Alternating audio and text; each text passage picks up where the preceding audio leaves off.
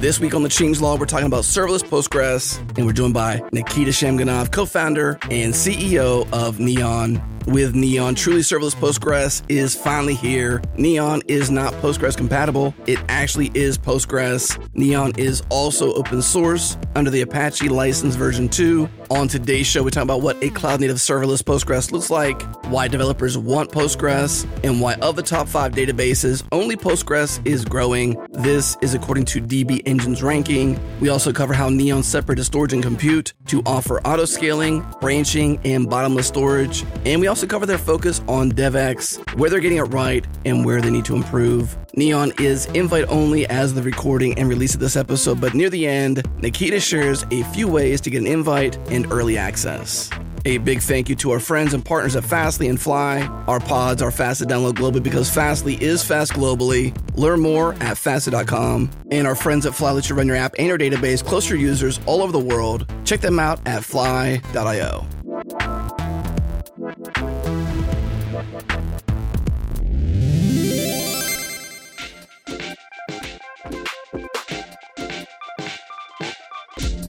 This episode is brought to you by our friends at Fly. Run your full stack apps and your databases close to your users all over the world. No ops required. And I'm here with Brad Gessler, who is helping to build the future Rails cloud at Fly. Brad, what's got you excited about Rails on Fly? Uh, it's no secret that Rails is this really productive framework and application. We've also seen that happen. There's a bajillion different hosts that you can choose from out there that all make it really easy to deploy your Rails applications. We've had these for years. Right. There's nothing really magical about that anymore. It's just this is what we expect. We want to type a deploy command and this thing ends up on a server somewhere. The thing that I think that sets Fly apart from all that is it scales. It has so many scaling stories. It has, again, the table stakes stuff. Ooh, wow, you can add more memory to a machine. All those things you would expect from a hosting provider. Again, Fly, you can scale out. You're going to have customers that live in Singapore, that live in Frankfurt. You need to get servers there. And Mm. Fly lets you do that. Again, with just a few commands, you can provision all these servers in these different parts of the world.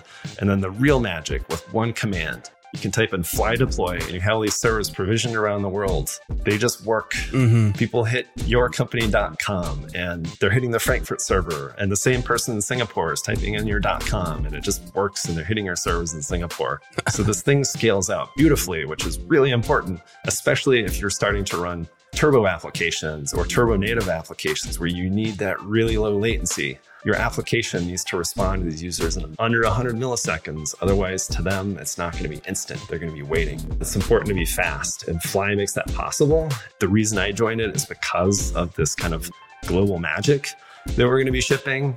And that's something that I want to bring to Rails developers all around the world. That's awesome. Thanks, Brad. So the future Rails cloud is at Fly. Global Magic is on its way. Try it free today at fly.io. Again, fly.io.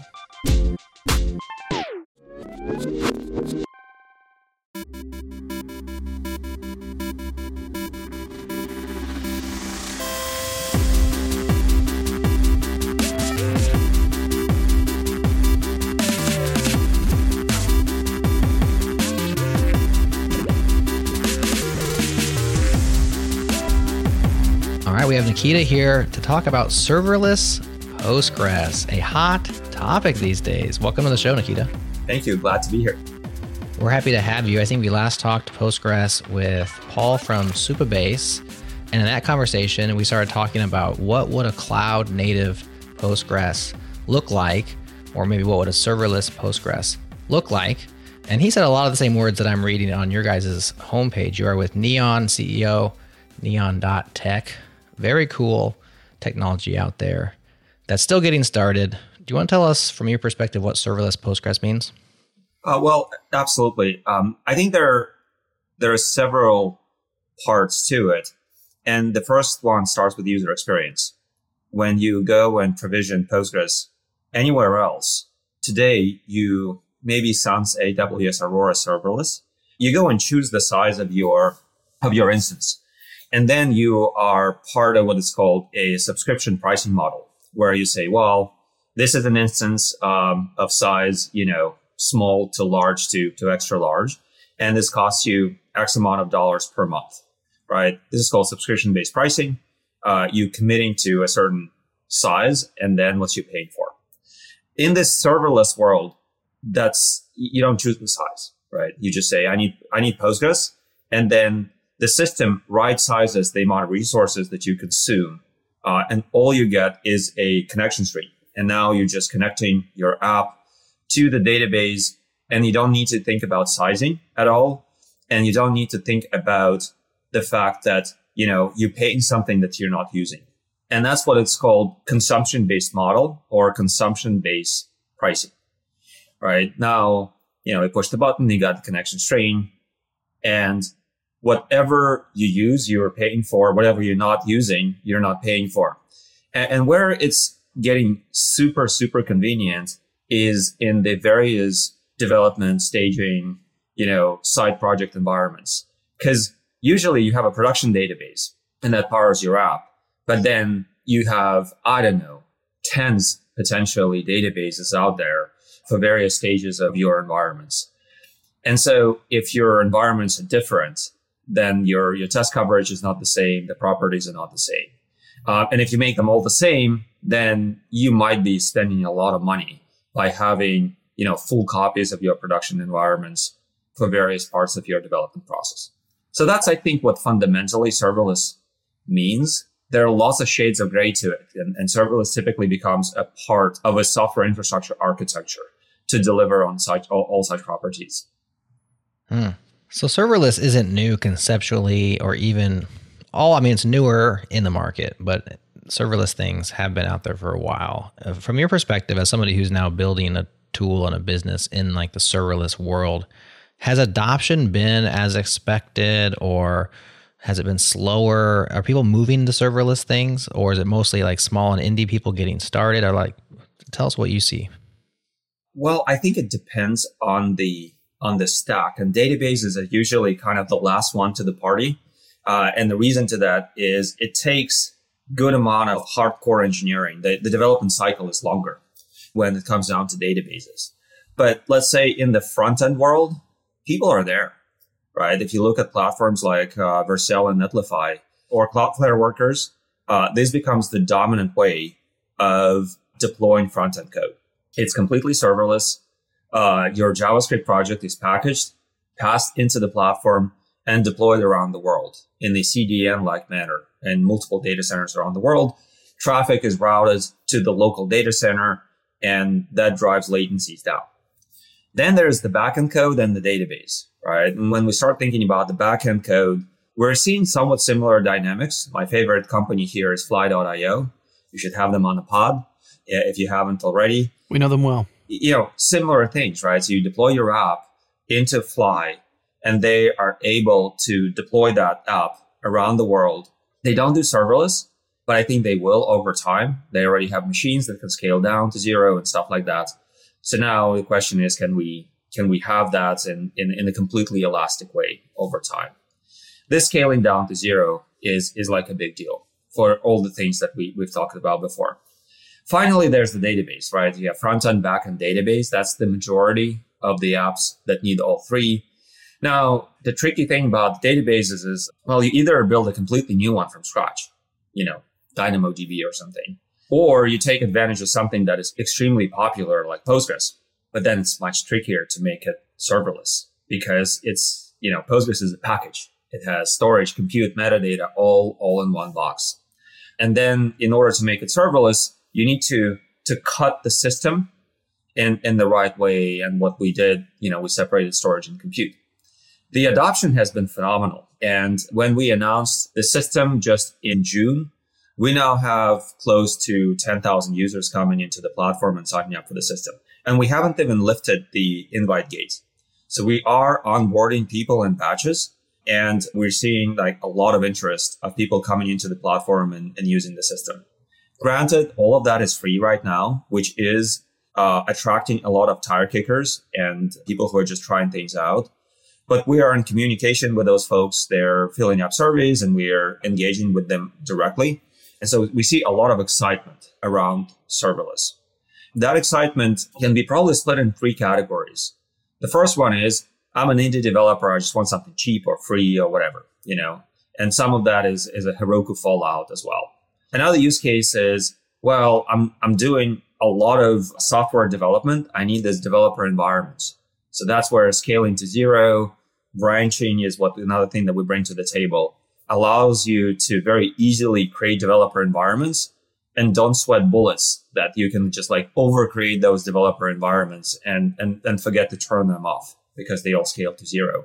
And finally, we see professional, like bigger organizations that are saying, well, we are on RDS, but like it's getting extremely hard to deal with Amazon. Uh, we just want simpler.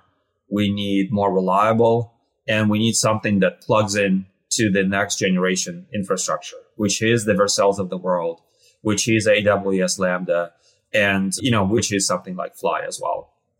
So that's where we see kind of the categories of people coming in.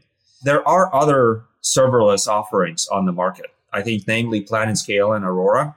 When I started the company, I had a little bit of an insight into AWS Aurora and they always track, you know, they build something and they see how much of an impact this is to the overall business.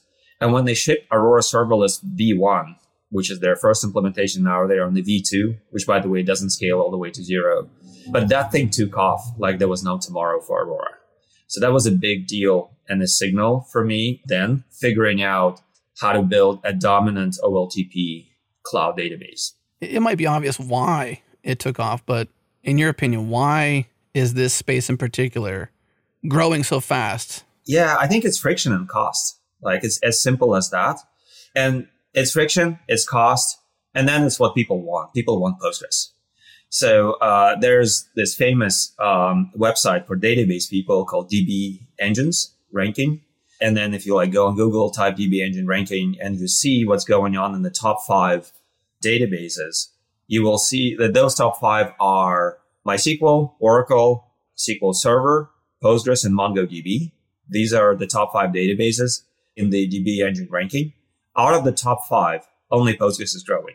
So in addition to convenience and not thinking about sizing and provisioning and, and, and stuff like that and cost, and cost comes mostly from the fact that you architected the system such that you never overpay for resources. There's also, we're on the run, right trend lines with, with regard to Postgres. There's just more and more Postgres out there and people want Postgres. Mm-hmm. Kind of reminds me of the GitHub analogy I had back way, way back in the day with Tom Preston-Werner. And this is like literally months after GitHub launched. It was a whole different podcast, a whole different Adam, a different era of life. but one thing Tom said about GitHub early on about their success was it was permission to mess up. Right. So if you reduce the friction and reduce, reduce the cost, it's your not so much permission to mess up, but permission to explore, right? And to be creative because you can creatively use something serverless if it spins down to zero or virtually zero in the case of, you know, Aurora or whatever. That's the thing. I think if you give developers that experience, then they're going to play more often. They're going to create developer environments. They're going to this works great here. Let's use it in production, obviously. But if you give people the option to have a better experience and play, cool things happen. You are precisely right. Um, and this feature that we have, um, uh, well, the two features that we have on the platform, one is branching.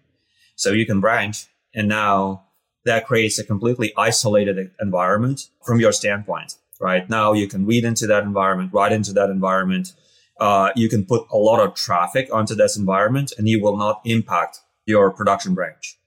And so that's kind of one that that's, that's permission to mess up. Number one. The second one is time machine, right? Even if you messed it up in your core database, you can go back and restore it to what in Git would be the commit and in the database world, uh, in the Postgres world, that's called restore down to the LSN, which is, which stands for log, uh, sequence number, right? If you go and drop a table, drop table users, not, not recommending to do the, the, this to anyone, but, you know, in the world that you did with one command in Neon, you can roll back to right before when, when you drop that table. So that's, that's all cool. First of all, how about merging? We got branching. Can we get merging? Can I can I roll it back in? Like, yeah, let's go ahead and merge this.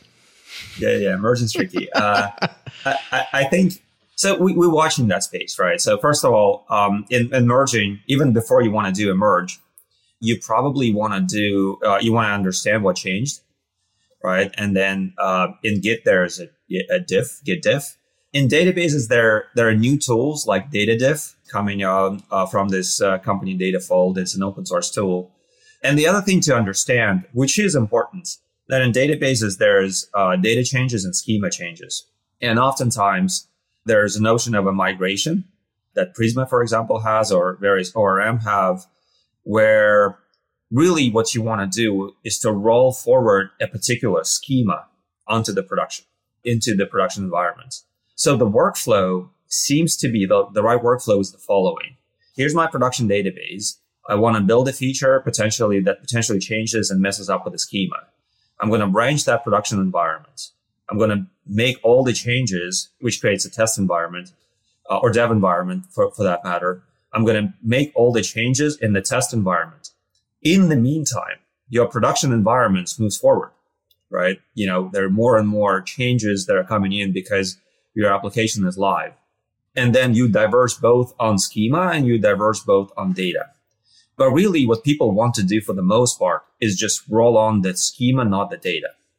And I think that is the workflow that Prisma supports. And I think we will eventually introduce it into the core system at Neon, where, uh, you know, for every commit, we, we will be recommending developers to create a branch. We'll integrate with all the platforms, like including GitHub as well, uh, uh with GitHub Actions and whatnot. And then the analogous of a pull request, emerging the pull request would be merging the schema, but not necessarily the data. Makes sense. Makes sense. So elastic compute makes sense and scaling down because you have like ephemeral on demand resource usage, right? Like all of a sudden I have to answer a bunch of HTTP requests. And so my server has to do stuff and then everybody leaves and my website doesn't get any hits and I could scale that down. With databases, if I got a one gigabyte database, it's just like it's always there, right? I mean, all that data is there and I could access any part of it at any time or need to, and we don't know which parts. So I have a hard time with like database scaling to zero unless you're I don't know, just like stomaching the cost or tell us how that works with Neon is are you just stomaching the cost of keeping that online or are you actually scaling it down? We're actually scaling that down. Uh, let me explain how this works and it may get quite technical. The first thing is what should be the enabling technology of scaling that down? If you just kind of thinking, you know, how would I build serverless Postgres? And if you ask a person that is not familiar with database internals, they would say something like, well, you know, I would put it in the VM maybe, or I would put it in the container. I would put that stuff into, into Kubernetes.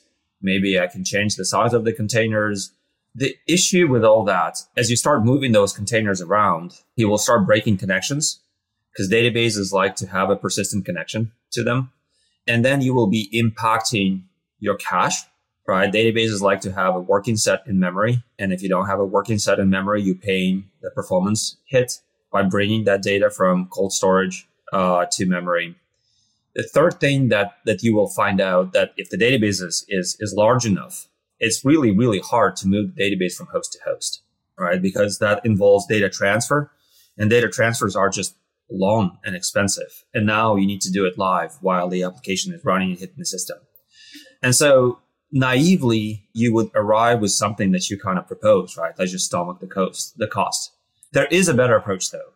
And the better approach starts with an architectural change of separating of storage and compute. If you look at how databases storage works at the high level is it's a what is called page-based storage. Then all the data in the database is split into eight kilobyte pages. And the storage subsystem basically reads and writes those pages from disk and caches those pages in memory. And then kind of the upper level system in the database lays out data on pages. So now you can separate that storage subsystem and move that storage subsystem away from compute into a cloud service. And because that storage subsystem operates is relatively simple from the API standpoint, the API is, you know, read a page, write into a page, then you can make that part multi-tenant. And so now you start amortizing costs across all your clients. So if you make that multi-tenant, and you make it distributed and distributed key value stores. You know, we've been building them forever. So it's not rocket science anymore. Then you can make that key value store very, very efficient, including being cost efficient. And cost efficiency comes from taking some of that data that's stored there and offloading cold data into S3.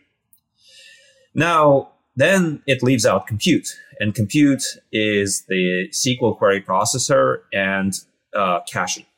So that you can put in a VM. We actually started with containers, but we quickly realized that micro VMs, such as Firecracker or Cloud Hypervisor, is the right answer here. And those micro VMs have very, very nice properties to them. First of all, we can scale them to zero and preserve the state. And they, they come back up really, really quickly. And so that allows to us to even preserve caches if we shut that down. The second thing that allows us to do is to live change in the amount of CPU and RAM we're allocating into the VM. That's where it gets really tricky because we need to modify Postgres as well to be able to adjust to suddenly you have more memory or shrink down to, oh, all of a sudden I have less memory now. And so if, if you all of a sudden have less memory, you need to release some of the caches and release this memory into the operating system. And then we change the amount of memory available to the VM. And there's a lot of cool technology there uh, with like live changing the amount of CPU.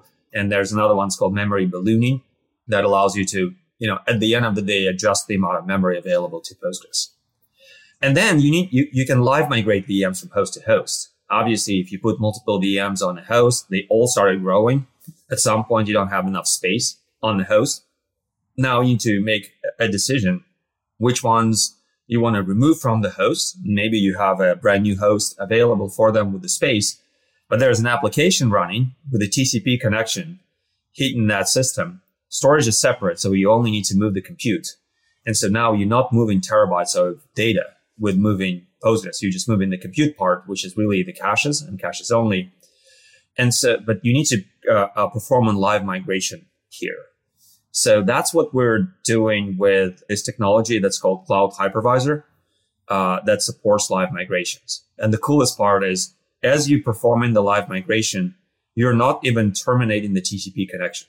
So you can have the workload keep hitting the system as you change the size of the VM for the compute up and down, as well as you can change the host for that VM and the application just keeps running. So um, yeah, that's kind of super exciting technology.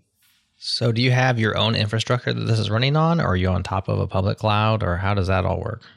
So, we are on top of AWS. We know that we need to be on every public cloud, and that's where the users are. Now, this question kind of hits home a little bit. The cost can be at least 10 times cheaper if we use something like, I don't know, Hetzner uh, or OVH. And in our architecture, it's like super important to have an object store as part of the architecture. So Amazon S3. And in the past, there was no alternative to S3, like no real alternative. But just a few weeks ago, Cloudflare released R2 and they made it GA. And all of a sudden, you can put cold data onto R2. We still don't know what the real reliability of R2 is, but I trust that Cloudflare will get it up there eventually. And that opens up all sorts of possibilities. The other one that we're looking into closely is Fly. We even have a shared Slack channel with Fly.io. I think it's a fantastic company. And, you know, I see a day where Neon will be running on Fly infrastructure as well. Now, all that said, as of right now, right now, we're only on Amazon and we'll be adding other cloud. In which order and what's going to come sooner, Fly or Google, for example, I, I, I can't really commit to because we continuously evaluating. Yeah. So when you say move data off to S3, how do you deem data as cold for your on your customer's behalf? Because that has to be some there's got to be some smarts in there. Yeah, it, there's a lot of known algorithms, and they're mostly caching algorithms. So it's already happening today a little bit in Postgres, right? There's a buffer manager or buffer pool, maybe mixing SQL Server or Postgres terminology here because my, my background is SQL Server. But the architecture is similar, where the buffer pool, you know, has a counter for every page, and it refreshes the counter if the page is touched, and then you know the algorithm kind of sweeps the cache and decides which pages are haven't been touched for a while, and then evicts them from the cache. Here we add in another tier, right? In the remote storage, we also track pages and you see which pages are have been touched recently and which have not been, and then you offload those pages onto S3. There is a caveat, however, S3 does not like small objects, and a page is eight kilobytes. So we need to organize those pages into some sort of data structure that will, you know, bucket those pages together. So when we throw those pages onto S3, we throw a bunch of them together in a chunk. That data structure is called an LSM tree, and that's the implementation that of LSM tree that we built from scratch uh, in Rust, uh, and that's integrated with S3 and offloads colder data to S3. It's kind of like said several use cases. One use case is like very large database. You know, if you have a very large database, chances are large portions of that database are never even touched. So over time, you know, some of that data, maybe it's the data from like, I don't know, five years ago and you don't really need it, but you, you keeping this there because like, oh, it doesn't cost you much. And it's, it's better to have them for occasional use than not have it all, uh, or put them in a different system. And the other use case is you have a, a big fleet of databases. A lot of them are scaled down to zero because, you know, you just have them for occasional usage. And now if you keep them hot, that will start to add up both on the compute side and on the storage side. You know, storing all that data into SSDs is a very different economics than storing all that data in, in S3 in a compressed form. So these are the second place where integration with S3 can drive much better economics.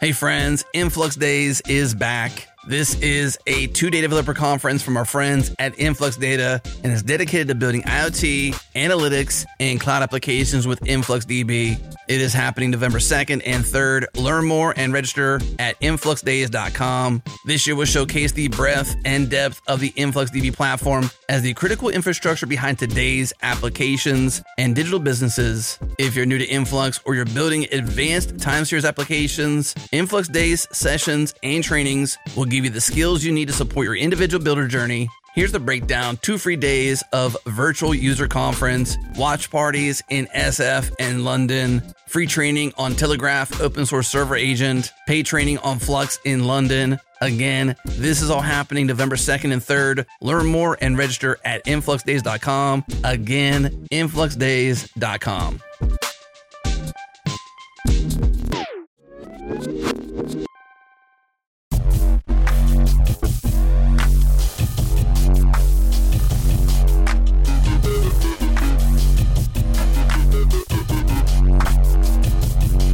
This is obviously groundbreaking, right? To get serverless Postgres. You mentioned the architecture of, of separating compute from storage. And you got developer experience, which is crucial, right? Built for developers, made for developers is, is kind of key. That's what makes this a hot space. How in the world do you get the recipe right, though? You, you've obviously cracked the nut, but how do you get the seemingly infinitely hard infrastructure aspects of it to build it and then build it and then actually make it work? Yeah. Uh, so, well, some of that comes from experience. Uh, so I spent a good amount of time in the database space and SingleStore is a database that built every part of the database stack from scratch uh, in C++, including separating of storage and compute and including uh, a hardcore analytical query processor, including distributed transactions and stuff like that. So in a way, there's a lot of lessons learned both from SQL Server, from SingleStore, from reading all the papers, and then and then actually the part of, of walking the walk and, and, and doing that. So, you know, there isn't much magic in this actually. You know, you need to have a strong team that deeply understands the underlying system. In, in this particular case, this is Postgres proper plus the new storage that we're putting together. There is a continuous process of building the team and shipping software. And that is, you know, set the goals, you know, build the thing, make sure it's robust and reliable, put effort into testing the system, put effort into software practices that are around that. and be confident in the architecture itself. So the confidence, because that's like the hardest things to change, right? The hardest things to change is the, the architecture is wrong and you need to change the architecture. And now like large swaths of code need to be rewritten. And the other thing is to, to hard to get out of a pickle if you, you got the quality wrong. If the quality is wrong, then it takes, you know, you keep fixing the bugs, but they don't, don't seem to, they don't seem to stop. Yeah, it, it's really no magic. It, it seems magical. it seems magical from the outside. You know, SQL Server, Postgres itself, you know, a, any large system project, I think, is going through that. There's a certain amount of, of kind of maturity that the, the project needs to get through to achieve dominance. The faster you get through this, the better. The more people use it as you do this, the better. And that's why we rolled out the system for, for people to use for free because now the stakes are lower and then we are fixing things on, on the back end very aggressively.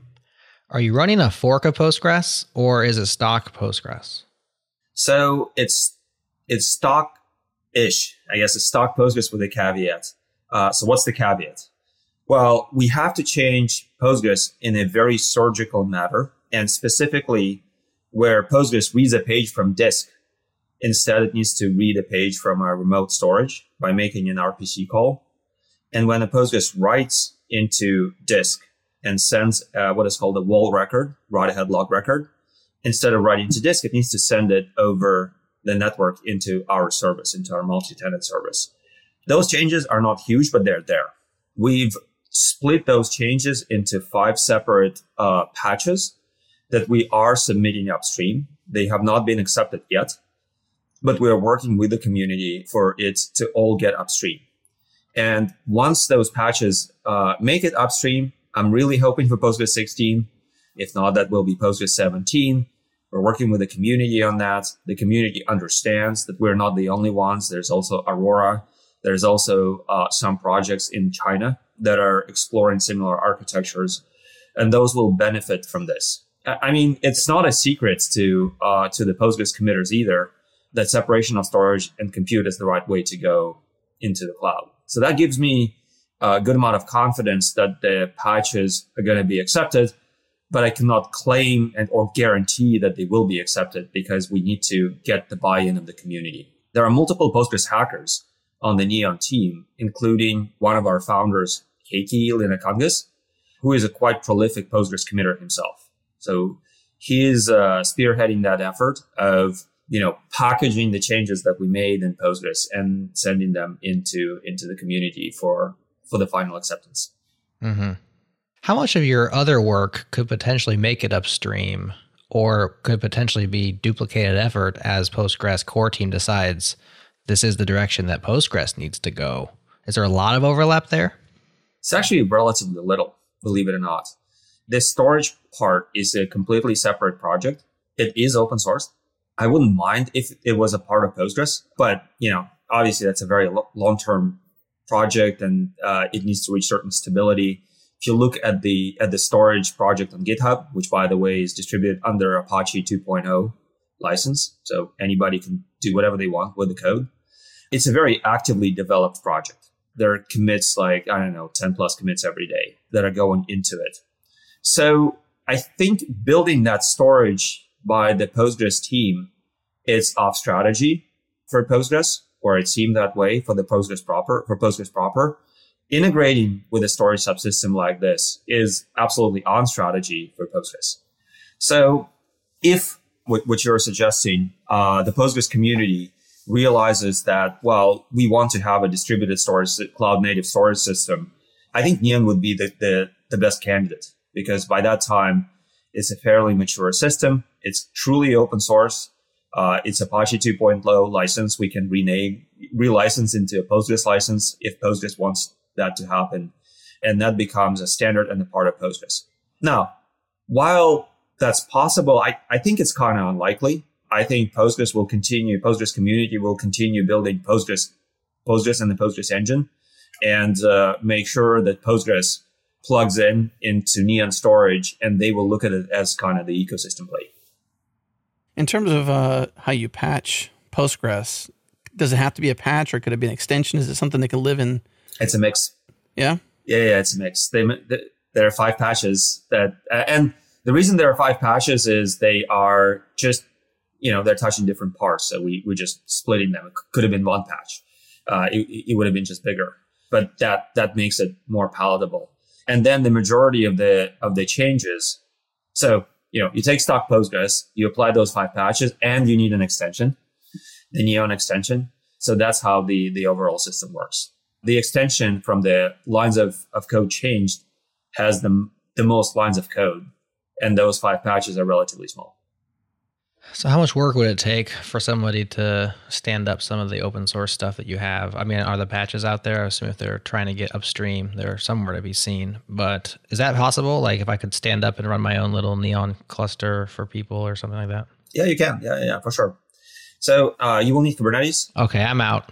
Yeah. Okay, I'm out. You out? no, I'm just joking. and done. no, keep going. I'm just messing with you. You can stand up on your laptop and so you will get branches uh, if you if you did that. But if you want to stand up a service with like multiple computes and, and all that, yeah, you will need Kubernetes, and it's all doable, but it will it will it will require some work. But consuming this, um, if you just want to consume it, that's trivial, right? You push a button, and in three seconds you have Postgres. Yeah, that's what I'm more likely to do personally, but there are people out there who love to hack on these things. Yeah, yeah, and there are also larger companies. You know, for example, we are talking to a Fortune 500 company which have I think they're spending hundred million dollars on Postgres just for on the infrastructure underneath uh, a year. Wow! And that multi-tenant storage approach and scaling down computes to zero can make a massive difference mm-hmm. in their deployment. And by the way, I don't think it's the only company that that's doing that. Like there's a lot of companies that use a lot of Postgres out there.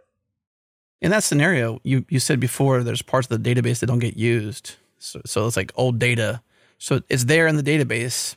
How does that work to sort of take that away from the cache? Like as you said, evict it from the cache. To would you just keep certain parts of the database alive essentially, and some of it just goes to off the cache?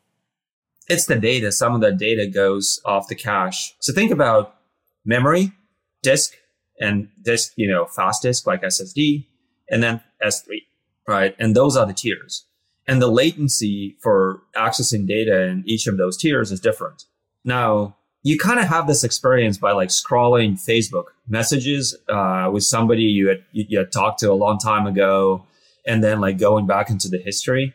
So, you know, sometimes you get like a spinning wheel, and then that's what happens is loading spinners. Yeah, yeah, and they they they're bringing that data from I don't know, an object store or something from, from somewhere on disk. They, it's certainly not cached. It's not in the, in a, in a very fast storage medium right now. And so that's would be the, the, the kind of experience you, your application will have that certain queries will have added latencies to them uh, when you start accessing older data. But I think that's the way to go. I mean, people people think it's like, well, can we like partition the data and like last month of data is fast and you know, the rest of uh, the data is kind of slower. And then, you know, 10 year old data is like super slow. Uh, but the reality is the system can make those choices for you just simply based on, on the patterns of usage. Right. There's a counter you said on the page, right? Yeah, there's a counter on the page. So the algorithm built into Postgres is the best candidate to make that choice essentially. Uh, on the Postgres side, yes. And then on our storage side, there's a separate one you know, and, and the difference, like I said, is the, we, we combining those pages into, into what we call layer files. In the pre-call, you mentioned AI. Is this the place where AI might make some better predictions in the future? Yeah, well, stuff's pretty simple, right? So basically where you want to use AI, or in, in some cases, just like machine learning, is when there are multiple competing things. For example, there are multiple caches that are competing for something. You can use control theory or you can use AI for deciding what what goes out of the cache and what stays.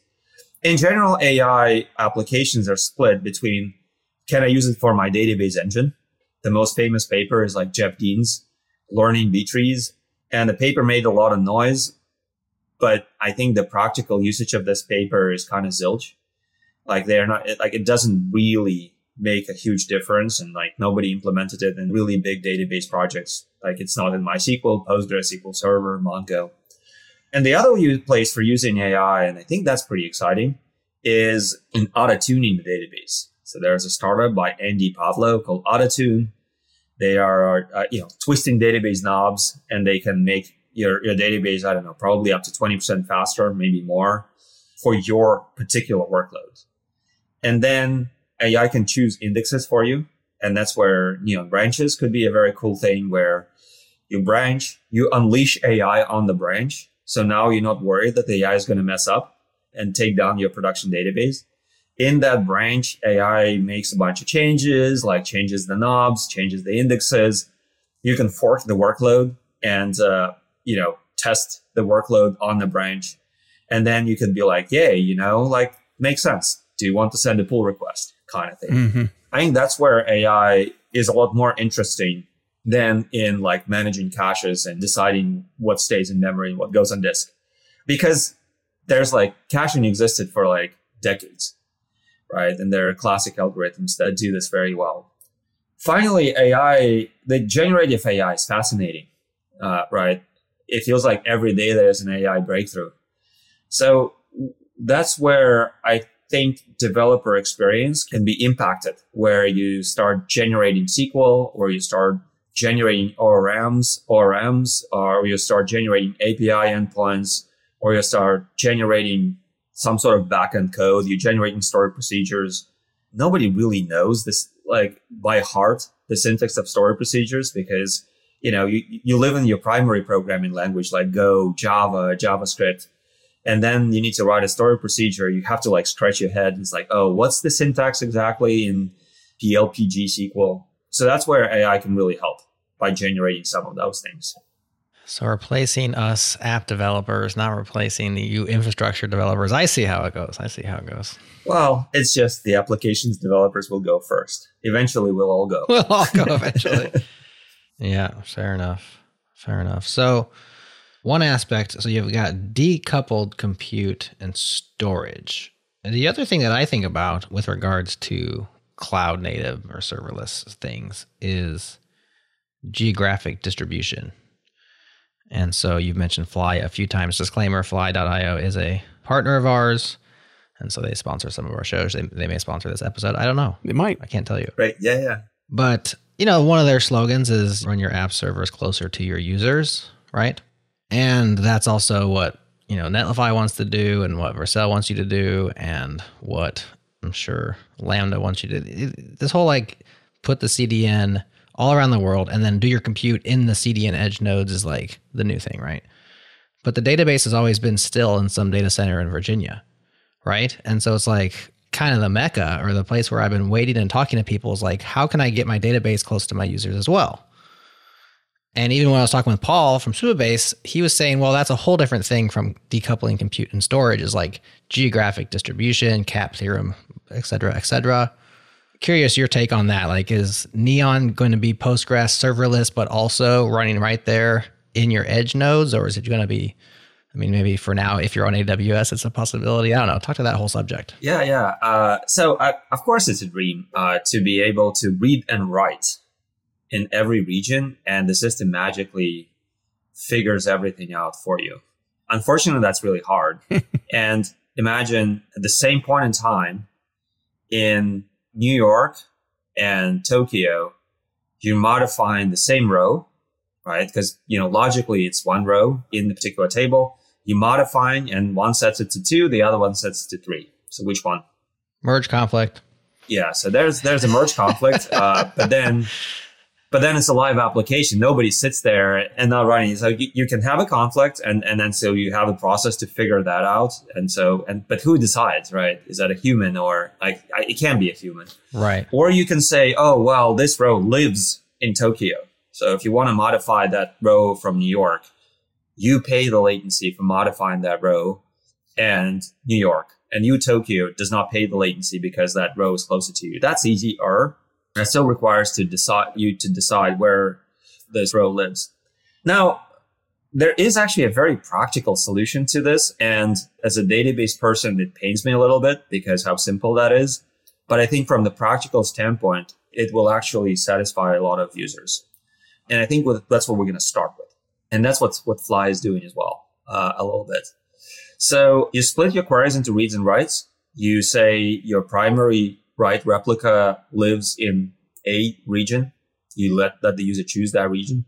you replicate it from that region to as many regions as you need. It, you actually unlikely need more than five, but you can go all the way to 26, which is the number of data centers in AWS, or you can go to 200 like Cloudflare.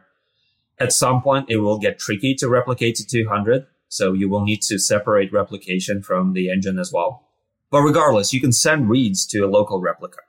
But you need to understand that that replica will be behind of the master copy by X amount of milliseconds. I believe at some point, I know I haven't checked recently, but at some point, Fly had an heuristic, you know, if you 400 milliseconds, less than 400 milliseconds behind, will send reads to your local replica. And this, in a way, dumb approach can surprisingly go very, very far. It will have side effects. Well, what's the side effect? Well, it's called read after write. So you write and you immediately read what you've just written. And then that thing might not have arrived to the local copy yet. So, so you feel like you wrote a number one and then you're reading that number and it's still an old value like zero or something. That can be mitigated uh, by you know messing with the proxy, and the proxy can detect those read after write patterns and in that particular situation send the read into into the right replica as well.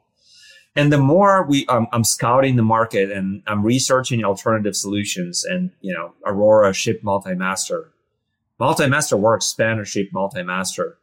But the more I, I talk to people out there, I'm realizing that that simple and understandable paradigm is oftentimes more powerful because of its simplicity to compare to all the, the paradigms of like, okay, we're going to have, we're going to run a distributed consensus over three locations in the world, three to five locations in the world. And now either all of your latencies are, are, are very long or you need to put some sort of machinery in place where you say, where you start fine tuning. Okay. Well, this data lives here and this data lives there.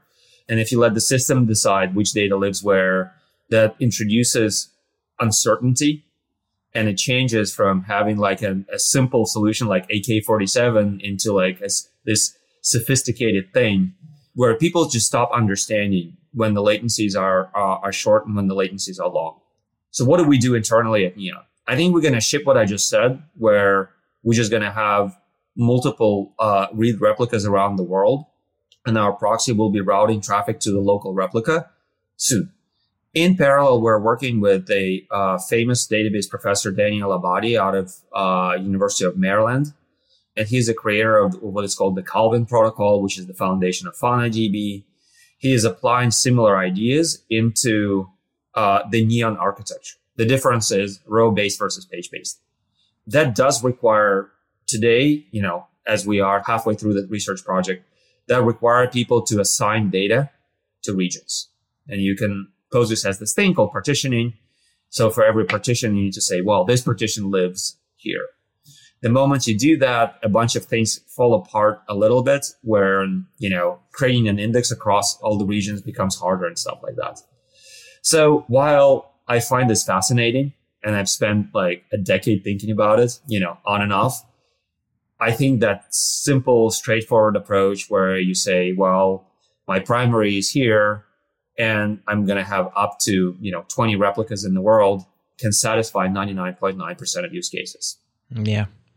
It lacks a certain elegance, but it has a certain pragmatism. You're not the first person that said that to me. And I remember the first time I kind of rolled my eyes. I'm like, well, that's just like cheating a little bit, but as defeating defeatist, right? Like it is kind of defeatist, but at the same time, like I'm pragmatic. It's gonna it is going to be better for most use cases, just not 100 percent, right? So yeah, if you think about something like uh, you know e-commerce use case, right? You really, really want your website to load fast, right? But that's a read query. Most of them are. Yeah, and when when you display a counter like inventory yeah, you might be 100 milliseconds behind, but I mean, that's okay. You know, there will be cases where the user tries to buy something and, and somebody else bought it across the world and that thing disappeared. But that you can, you know, you can handle at the application level. Mm-hmm. And when you, when you buy something, processing your transaction, right, you send in your write uh, into the database. Okay, sure. That takes 200 milliseconds. Fine. Right. People will wait 200 milliseconds. 200 milliseconds is not that, that long actually. If every page load is 200 milliseconds, that's a different story. If one thing is 200 milliseconds and that's a write, or let's say it's a purchase or it's a cart, that seems fine. Now, there's another one. There's another interesting aspect here, and we're we're wrapping our brains around this one as well, which is if your database call, some of your database calls, meaning write calls, are incurring certain latency, either it's cross region or maybe even within region. If your web page or your backend has multiple round trips to the database, those things tend to add up. And at times you want to run your compute right next to the database. So those latencies are not adding up as much, right?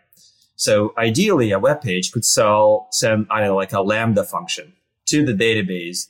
And in that Lambda function, there's a bunch of code that's running maybe in the JavaScript runtime, or I'll, I'll tell you about some other ideas.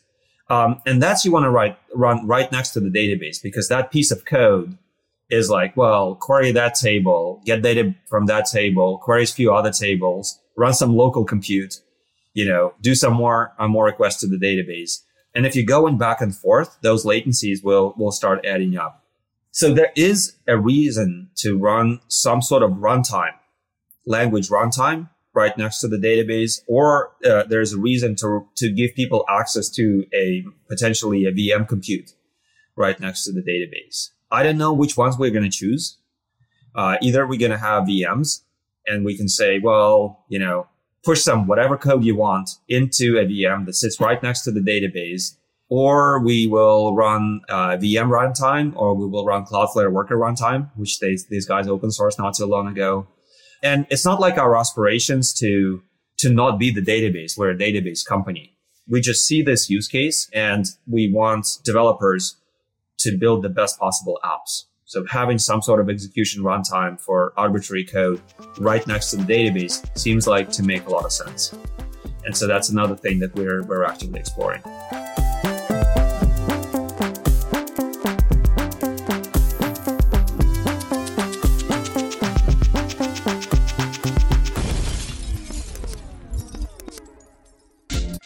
This episode is brought to you by Retool, and they have a private beta ready for you to check out. This is the fastest way to now build native mobile apps for your mobile workforce. There is no complex frameworks anymore or tedious deployments. You can build mobile apps with what you already know, like JS and SQL. This is all in the browser, no code, or what they call low code. Join the waitlist. Head to retool.com slash products slash mobile. The link will be in the show notes. Again, retool.com slash products slash mobile.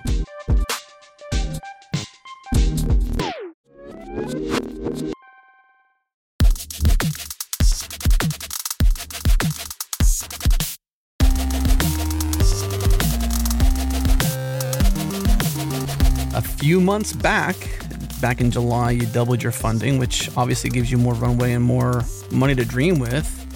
One of the kind of key parts that you're focusing on seems to be developer experience. You've got three kind of different things laid out in your post when you announced your funding, which was, we talked about this already serverless, branching, and time machine. When it comes to attracting developers to adopt this, the, those three things seem to be the main thing. But what else, developer experience wise, really makes Neon shine? Let's first talk about what is developer experience. Developer experience is, first of all, it's something you experience. And when you see the company's got it right, you kind of feel it. And so what are those companies? Well, would love to highlight Vercel, Netlify, Prisma, Replit, Fly.io, and of course GitHub, right? They, they get the developer experience right. There, there's a bunch of others that I haven't mentioned, but still, like they, you know, if you look at those, you know, six, for example, they get it right. But if you were to deconstruct what makes a good developer experience or DevX is the first one is like CLI, API, and docs, right? The documentation needs to be very good, very easy to consume. Everything that you do should be available over the API and the CLI and it's you know it's like super addicting actually when you like go and spin things up over the, the the, CLI. You control the system over the CLI, and you look at the UI, and then that that is all reflected there. So you have this like positive reinforcement as you do that. So I think that's that's very important. Everything is instant. So developers don't like to, waiting for provisioning. For example, there are cases where you spin up a uh, an RDS instance or an Aurora instance, and you need to wait up to 40 minutes. Like that's nuts. When you just need a database, you want to click a button and, and you want to get it. So in those, every second counts, right? Think, think about your developer, you are in your flow, you know, you have ultimate hacker keyboard, you, you know, you, you're optimized everything, but certain things force you to wait minutes or, some time even hours. The third thing is cold starts. And we're not all the way there. I'm chatting with Guillermo over cold starts and, and he's saying like, this is the, uh, the hill I'm dying on. Like the, you know, cold starts are bad. We haven't solved it all the way. We will be solving them through caching. For us, when we scale to zero, it takes two seconds to spin back up, which impacts the application experience, developer experience. It's still gigantically better than everything out there, but we need to get it down to like 100 milliseconds or so.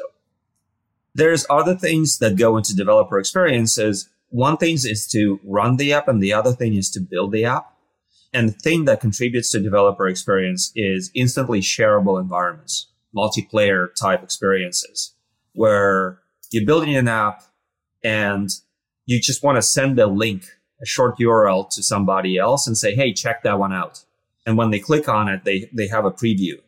And from that preview of the app, they can also be dropped potentially into the developer environment for that preview. Like there's an application preview, there's developer environment preview. And the easier you make that, the more team collaboration benefits you will start reaping. Um, and that also is addicting, right? Because people work in teams. People don't work solo usually. The other one that I want to mention is CI CD and push to deploy. I think Heroku famously, you know, git push Heroku master. That's what's really cool uh, if you think about it. So you just do git push and this thing is live in production. The reality that of today though is that Heroku or not, uh, people are using CI CD pipelines and when it comes down to CI CD pipelines, the notion of a branch and the notion of a pipeline is, is there. So all this shareability that I, just talked about in terms of like, okay, well, here's a preview environment. Why don't you take a look at it? Actually applies to automatic test pipelines that you're coming through. And the place that does not fit well into CI CD pipelines is usually the database, right? That's the one that you cannot just fork you know, into 20 copies and run 20 tests against each one has uh, its own database copy in parallel. Like people just don't do this kind of stuff today. And these are the things that will be possible uh, with Neon. So I'm, I'm looking forward to that. I'm glad you defined developer experience because a lot of people seem to like it, it's a mix match. You know, I think in your case, the CLI, the docs, these seem like easy table stakes. It's like if you don't have docs I can read, and I can't dig into your CLI. I mean, you're right. It is addictive. Once you sort of get into something and there's good documentation, it's easy to kind of get deeper into that. But, you know, defining it seems to be the challenge. Uh, getting it right might even be, definitely is, I guess, harder, right? You can know what it is, but getting it right is. Well, yeah, but you need to know where you're going, right? You need to know where you're going. Right. Are we there with, with our developer experience? No, like we don't have a CLI but I'm looking at our uh, roadmap and the C- our CLI is going to drop in November. So I know we need to have it. Uh, so that's what we did. We started with defining what, what a great developer experience is. Uh, we put it on the roadmap, follow a task, and the team is cranking. Yeah. Where, where does your roadmap live? Is it easily accessible to the world? I haven't found it yet. So it, that's a great question. Um, I actually want to make it public because my my question after that is like if you've got it out there or you have these ambitions and you care about DevX, how do you communicate that? Because if you have ambitions and the you know I know I want that CLI and you don't have it yet, how do you tell me that you care and you're working on it? And if there's no feedback loop between me, the end user, the dreamer, the user, and then you. There is there's a little bit of a feedback, but you're absolutely right, Adam. Um, I will actually bring this up in the next staff meeting. We, we run them every Monday. I do want the roadmap to be public. It's not public today. It does live on, on uh, GitHub right now in what's it called? GitHub issues. Yeah, that's that's the word. And I'm I'm staring at it right now. Let me stare at it too. yeah, there. I mean, there's no reason for uh, it's private right now, but there's no reason for it to be private. Yeah, mark my word, we're just gonna flip it public. Well, it wasn't to call you out to say that, but more like it's acknowledging that there's a feedback loop and and it's it's clear communication and expectation setting. So if me desire for this future that you're building, all these all this magic we're talking to you about, if you're making come to fruition and I want to go there with you, if I can see a glimpse into your future, your horizon, well then I can I can buckle down a little further. I can deal with that, you know, two second delay on my cold starts because I know you're desiring to get it to 100 milliseconds. Yeah. Yeah, you're absolutely right. Um, point taken, and we'll uh, we'll be making that public. How long have you been working on this, and how far do you think you are from your first paying customer? So we've been working uh, on it uh, 18 months roughly. So we started payroll March 1st, 2021.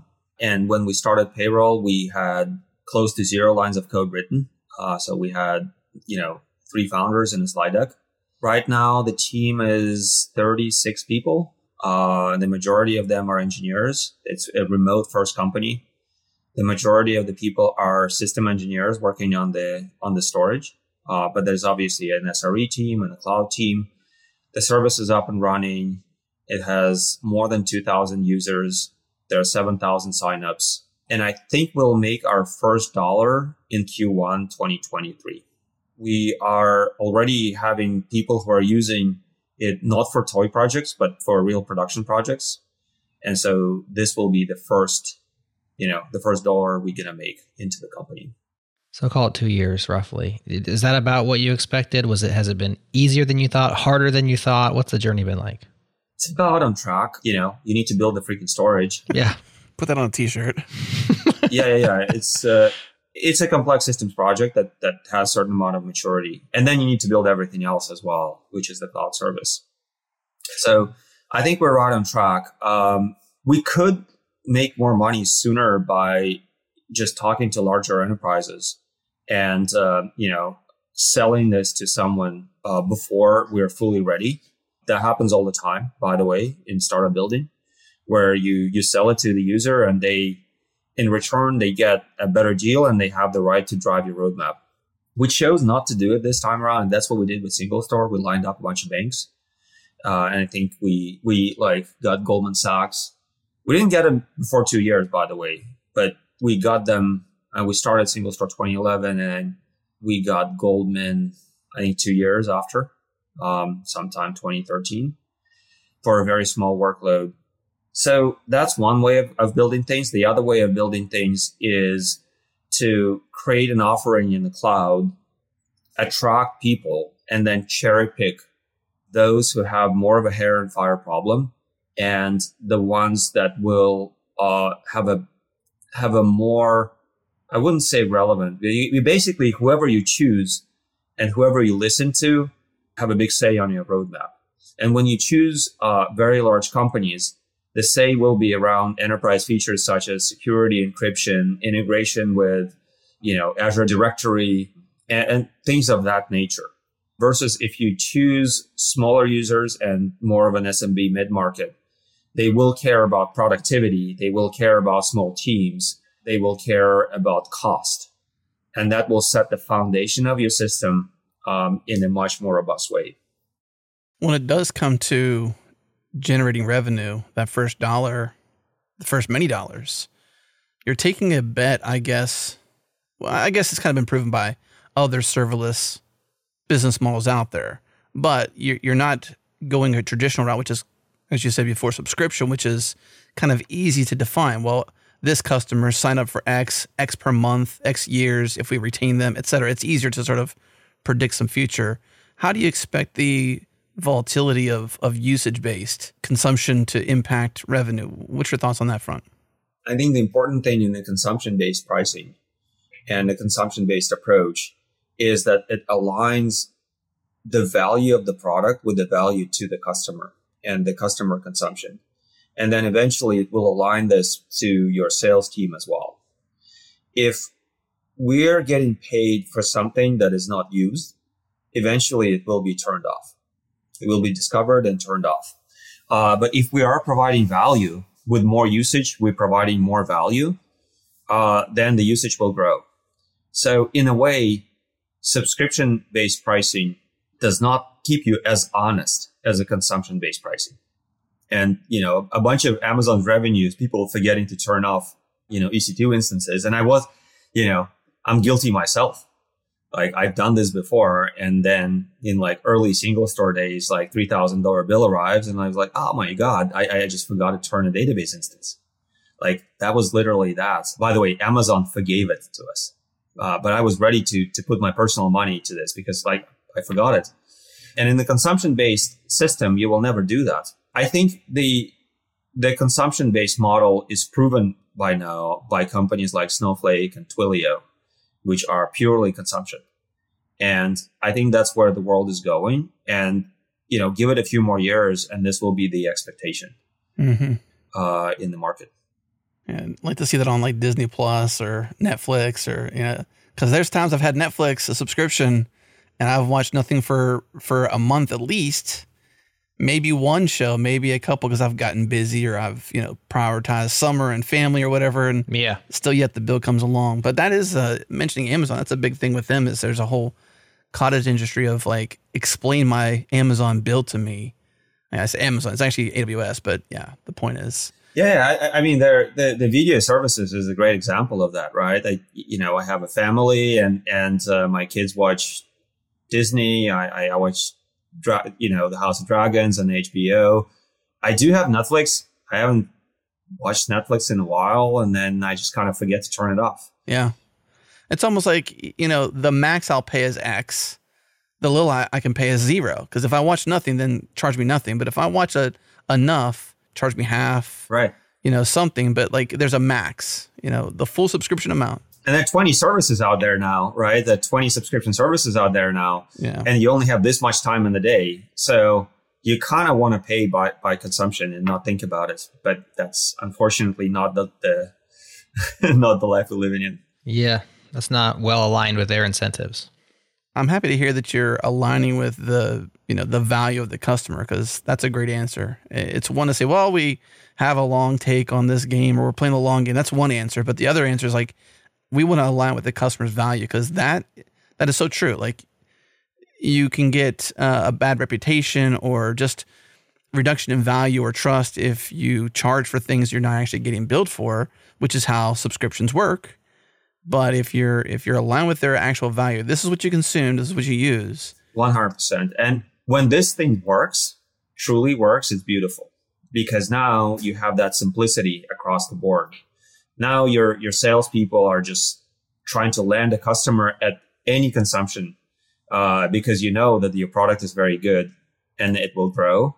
And then you're compensating them for educating their customers, you know, the, the accounts that they're working with, how we can, they can drive more value by using Neon here, using Neon there, using Neon there, which in return drives consumption. Now their sales commissions are attached to consumption as well and you becoming the, the truly consumption company.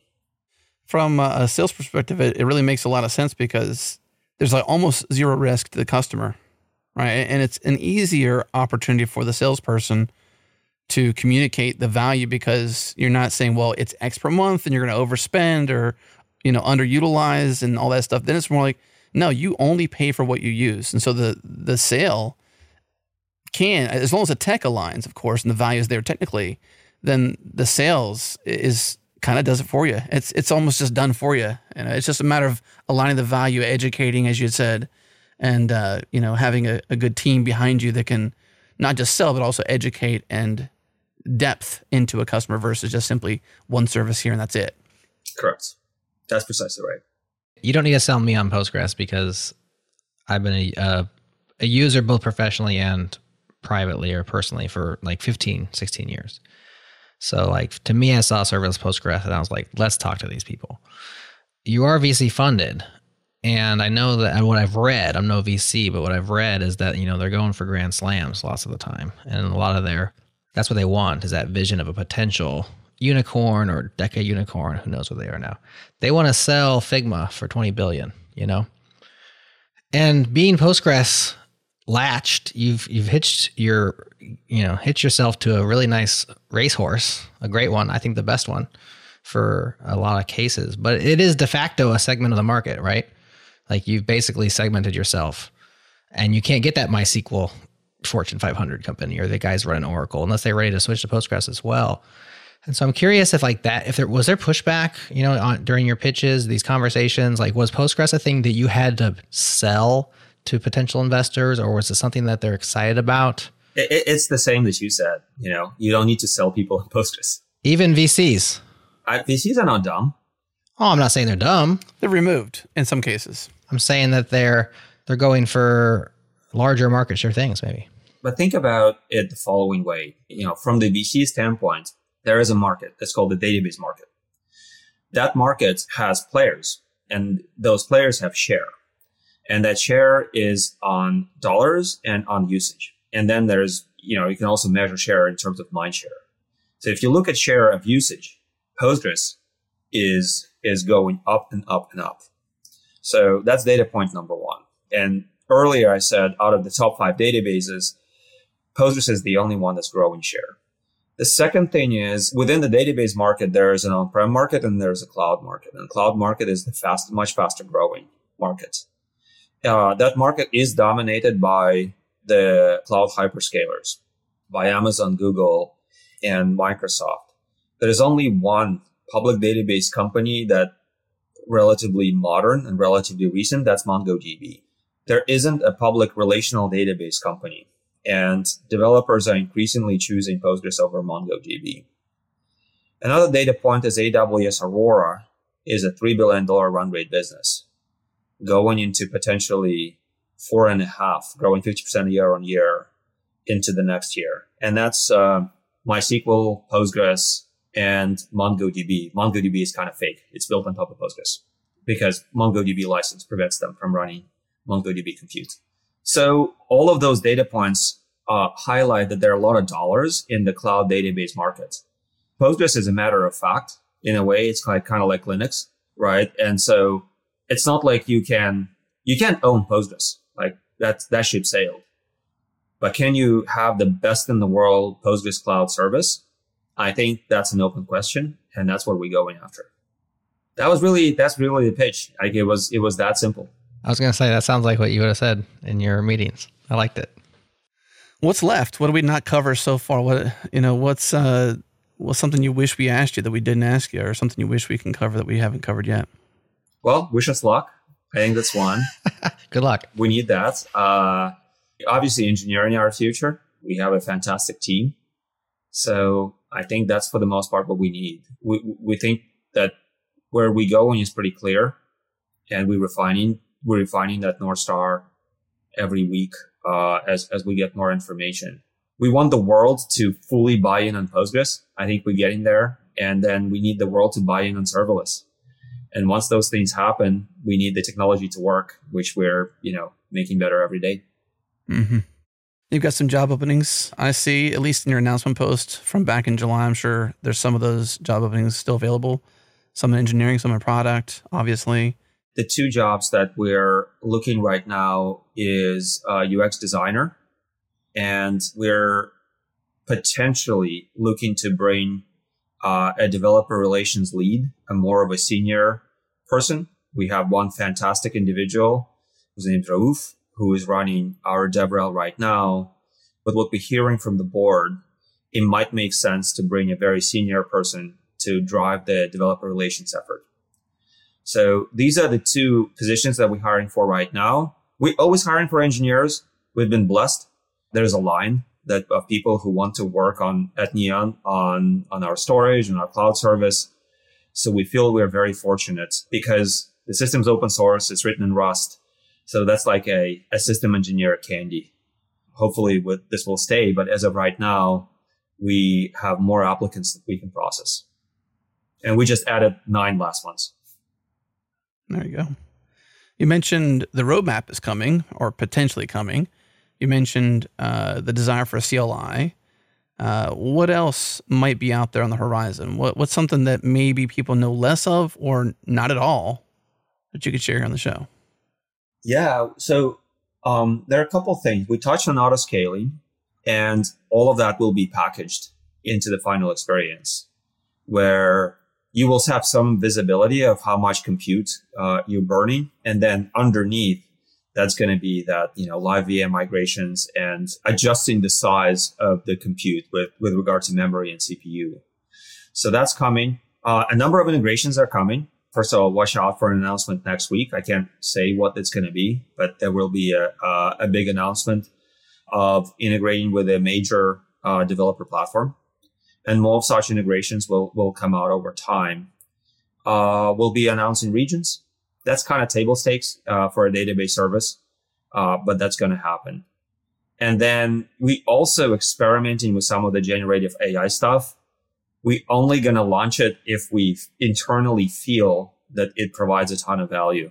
But that is about, you know, automatic index suggestions, automatically branching, applying indexing, and then sending a pull request for changing the schema. That is some of the things that are brewing in our labs, uh, which is kind of cool. But again, we we only gonna gonna do that if we are confident that this is not a toy. It's like really useful for for the developer. So currently technical preview, right? You have to request early access or have an invite code, which you can log in with GitHub or you can log in with, I believe, Google. So you can either either SSO to get in? What's the wait if if people get done with the show, or if maybe midway through the show and this this question's too late? How long will they wait? Uh, what can they expect? Barring the things that are unexpected, which is like, you know, we're about to remove the invite gates, and then in the last second, somebody's like, "No, you can't do this because X and Y will break." Well, barring that, November will drop the invite gate. Okay, so soon. Yeah, it's very soon. Uh, and in Q1, uh, we're going to turn all pricing and billing.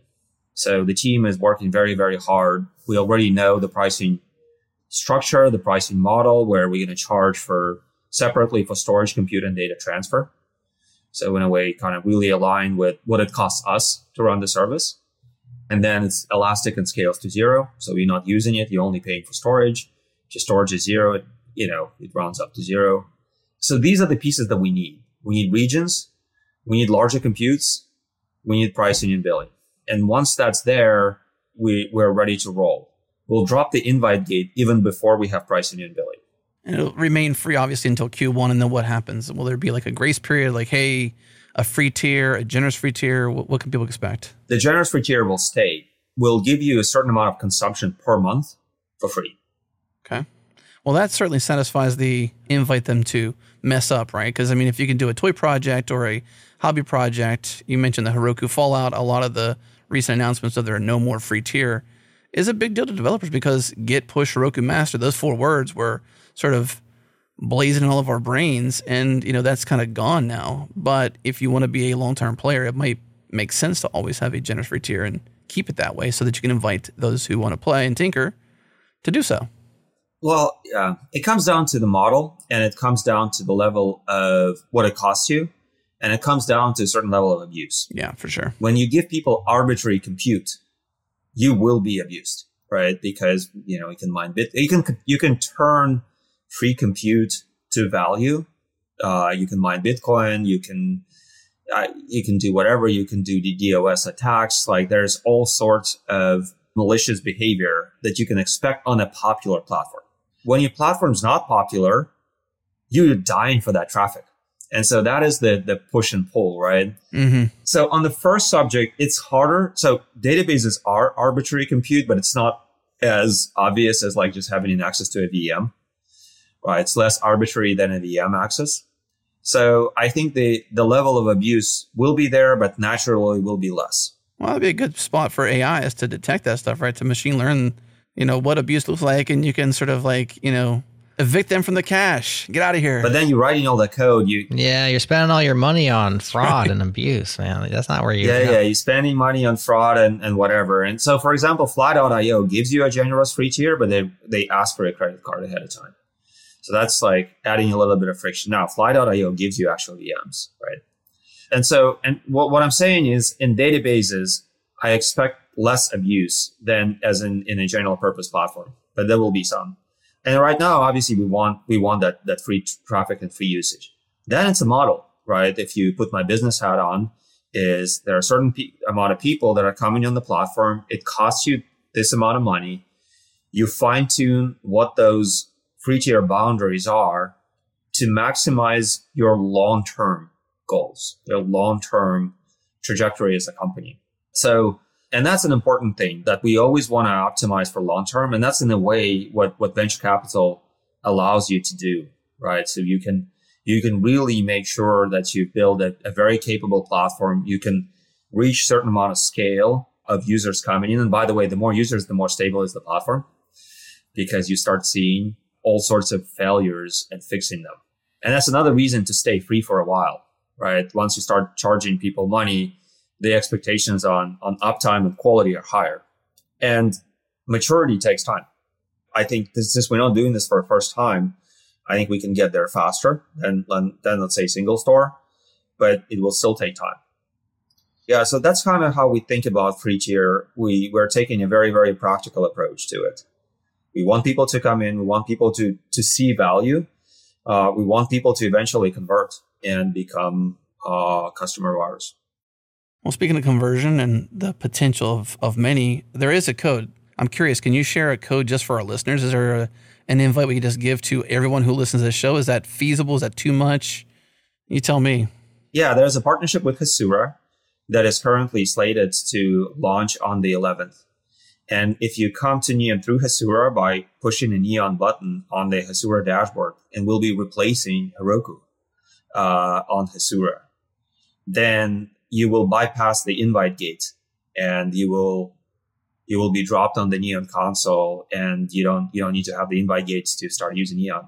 Yeah, good stuff. Well, if that's out there Hasura, awesome. Uh, if uh, if you're just listening to this and you don't know what Hasura is or you don't have access to that, then well, I guess just wait till November sometime, right? Because that's when it actually opens up. the The gates are down, so just a temporary wait for anybody who might be listening.